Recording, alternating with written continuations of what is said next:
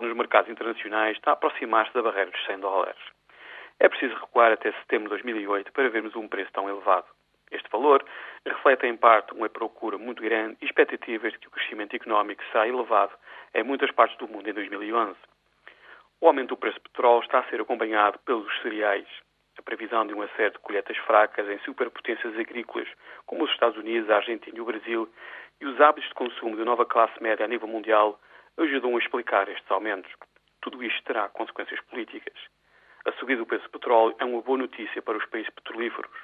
A maior parte destes países oscilam entre a ditadura e o autoritarismo e, pelos vistos, assim vão continuar.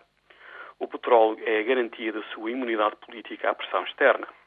As potências agrícolas tendem mais para regimes políticos abertos e vão continuar a beneficiar da mudança de hábitos alimentares na Ásia e na América Latina.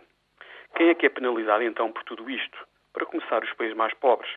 A seguir, a China, que depende em termos energéticos e alimentares do exterior e tem sérios problemas ao nível ambiental e da irrigação agrícola. E finalmente temos o caso de Portugal. As perspectivas para a nossa economia durante os próximos anos não são boas. A subida do preço do petróleo e dos cereais vai complicar-nos a vida. A dependência energética e alimentar tem um preço elevado e nós vamos pagá-lo.